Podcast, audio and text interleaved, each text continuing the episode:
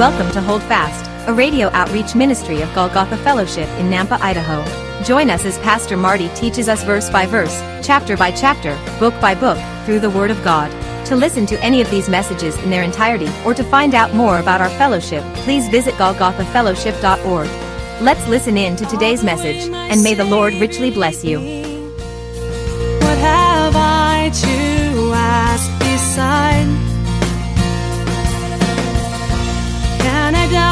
doubt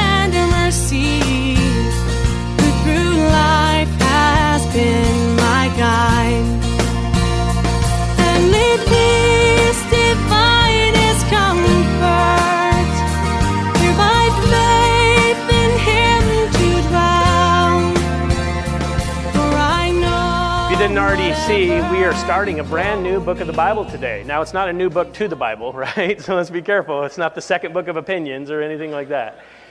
We're starting the book of Ruth. And the book of Ruth is an amazing book. This book should take us right up until Christmas Eve day, the 24th of December. And then, of course, on the uh, New Year's Eve day, I'll be doing uh, a yearly prophecy update on that. And that'll take us to the end of the year. But Ruth should take us right up until Christmas. And Ruth is an, an amazing book, an amazing story. But before we start, I have a, another story to tell you. So, and I think it's kind of a cute story. You might not think it's so funny, but I do. So, uh, it's a story about a little church in the Midwest, a little tiny church, and uh, they did this thing once a month where they would bring the kids up to the front of the, the little sanctuary, and the pastor would sit on the stage and tell them a Bible story. And he would have them interact. It was once a month. There were only like five kids in their ministry, in their children's ministry. But he brought these kids up and he started telling them a story. And he said, Today, kids, the example in our story, I'm going to use a very cute little animal. A very cute little animal that lives in a tree, goes up and down the tree. Does anybody know what that animal is? And the kids just looked at each other sheepishly and nobody answered. And the pastor was like, Oh, maybe I just need to give them more details. He said, So the example today, I'm going to use a little animal. It's a furry little animal, has a long tail, lives in a tree, goes up and down a tree. Does anyone know? Once again, the little kids just looked around and they didn't want to answer. Nobody seemed to want to answer. And the pastor's getting a little worried and frustrated, maybe. But um, so he's like, okay, I just need to give him more, more uh, insight. Okay, little guys, listen. So he tells them, he says, boys and girls, I'm talking about a little animal, furry tail, cute little animal. to make cartoons about him. He lives in a tree, goes up and down a tree. He eats nuts. He put, shoves them in his cheeks. Sometimes he gets big fat cheeks. Does anyone know? what I'm talking about. And again, nobody raised their hand. He's, and the pastor's like, What am I doing wrong? And he said, He looked at the kids. Now remember, these kids were well taught in Sunday school.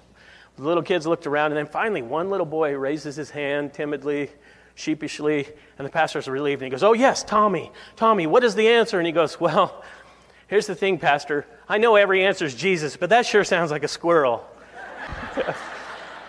and I, I just think that is such a cute story but I think it's applicable for what we're doing today.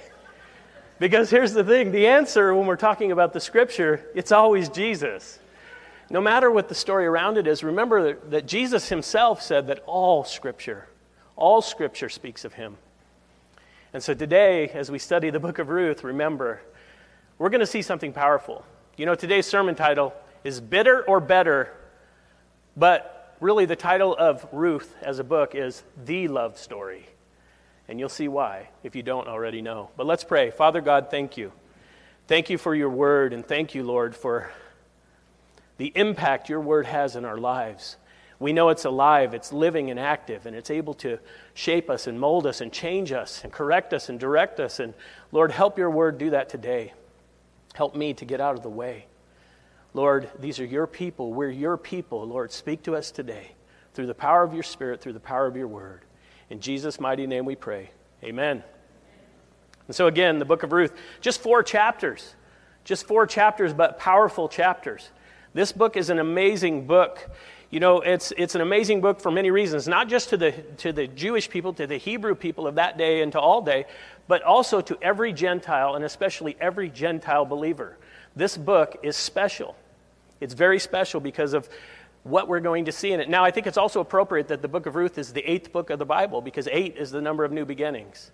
And that's really what the book of Ruth is all about. It's about those new beginnings. As I told you, it's the love story.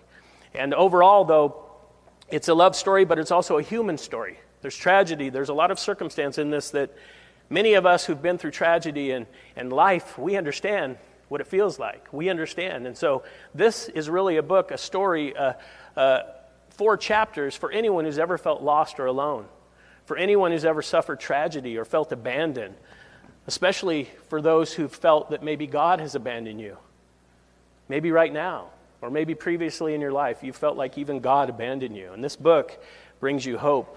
Other huge themes of the book of Ruth, though, is of course redemption and grace. The Hebrew word for redemption is actually used 23 times in the book of Ruth, in the four chapters of Ruth. It's used 23 times. It's a powerful book.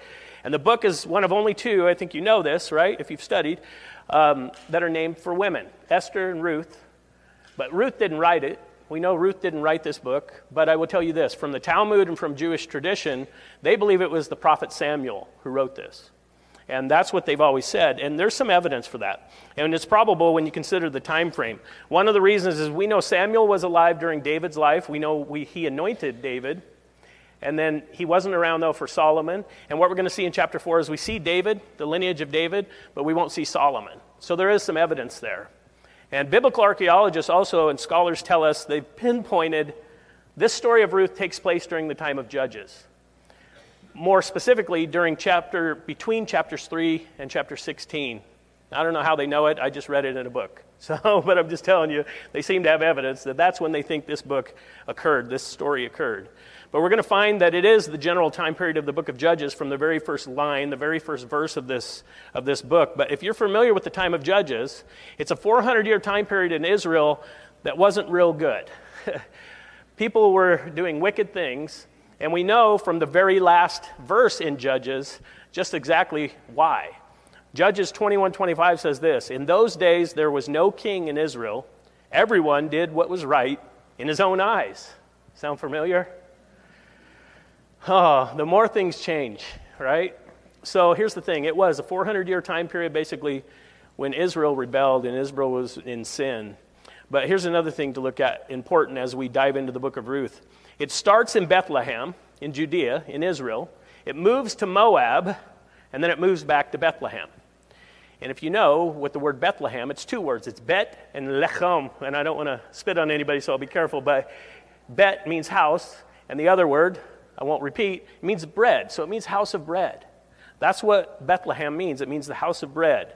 And so we see this family is going to be leaving the house of bread to sojourn, which means to go temporarily into a pagan land, into a pagan place called Moab, because there was a famine in the land. Ironic when you think about it. Those in the house of bread had to leave because there was no bread. But that's what spiritual famine will do. And this is what we know. We know in Deuteronomy chapter 11, God gave Israel promises. And he told them this is part of the Mosaic covenant, not to be confused with the Abrahamic covenant, which is about the land. I won't go into that today, but he gave them some promises. And he said, If you obey me, in chapter 11 of Deuteronomy, verses 13 through 15, he said, If you obey me, you will always have the early and the latter rain. You will always have abundant crops, fat livestock, and a plentiful harvest. But he also told them in that same chapter, if you disobey, other things would come. Verses 16 and 17, he says this in the scripture it says this Take heed to yourselves, lest your heart be deceived, and you turn aside and serve other gods and worship them. Lest the Lord's anger be aroused against you, and he shut up the heavens so that there be no rain, and the land yield no produce, and you perish quickly from the good land which the Lord is giving you. And that's exactly what was going on in Israel during this time period. There was famine in the land because there was spiritual famine in the land. And, uh, you know, the other thing about this is whenever Israel walked in the Spirit, you know, the Spirit of God was upon, um, whenever they did what God had called them to do, they were blessed. And whenever they rebelled and walked in their flesh, they, of course, found judgment. And this is why I want to remind us all today if anyone ever gives you that horrible piece of advice, okay, just please listen. If anyone, you're going through a situation, you, you talk to somebody and they give you this advice, follow your heart. Just do what your heart tells you. Here, could you just do me a favor? First of all, run from them. And as you're running, just yell back at them, that's crazy. And then quote this verse Jeremiah 17 9. The heart is deceitful above all things and desperately wicked. Who can know it? now, here's the great thing about being a believer, being a Christian, is that we get new hearts, but we're still in this frail flesh. We get new hearts, we get the Spirit of God in us, but we still have flesh. We still have emotions. And so this is telling us don't be one of those who trust your emotions. Trust the Word of God. Seek God in prayer. Put all of those emotions and your heart and everything in it under the covering of Christ. Don't trust your heart. Your heart will lie to you. Don't trust your flesh. Your flesh wants to fulfill its own little sinful deeds. Trust the Lord, trust His Word, trust His Spirit, seek after Him. And in this book, we're going to see that there was indeed a famine because people trusted in their own hearts, in their own flesh. They did what they wanted to do, what was right in their own eyes. And so here's the other thing. During the time of Judges, the people of Israel were told, told to eradicate the wicked out of the land, and they didn't do it. And that's a picture of sin in our own lives. We're told to get the sin out of our lives. Well, here's the thing they didn't take care of what they were supposed to. And what happened was they started worshiping the same, the same pagan gods that the enemies of Israel were worshiping. They began to worship false gods, false idols. They began to build these great, uh, even temples, but mostly just pagan altars to these false deities. And uh, among these false deities, these pagan gods, these demonic forces, was Baal. And you've heard of Baal, but his goddess Ashtaroth. And I won't go into details, but they would worship Baal and Ashtaroth in their union because they believed in their union that they would bring fertility to the land, not only with the people, but with the crops. But God was showing them no. No, you're going against my law, you're going against my will. This has been Hold Fast, a radio outreach ministry of Golgotha Fellowship in Nampa, Idaho. Thank you for listening today. If you would like to hear this message again, or any other in their entirety, please visit golgothafellowship.org. Our fellowship meets in Southeast Nampa, and our Sunday services are at 10 a.m. For more information, visit our website. Until next time, may the Lord richly bless you. Hi, folks. Pastor Marty here. Thank you for tuning in. I hope you enjoyed the teaching today. You know, it's my prayer that it's encouraged you to continue faithfully in the study of God's Word. I think it's so crucially important that these days the body of Christ stay in, grounded and anchored in the Word of God as the world around us is sinking in the waves of false doctrine and the opinions of men. If you are seeking a church family, a church home, and you live in the southeast Nampa area, I want to personally invite you. Our Sunday services are at 10 a.m., and we currently meet at East Valley Middle School. That's right off Greenhurst and Happy Valley.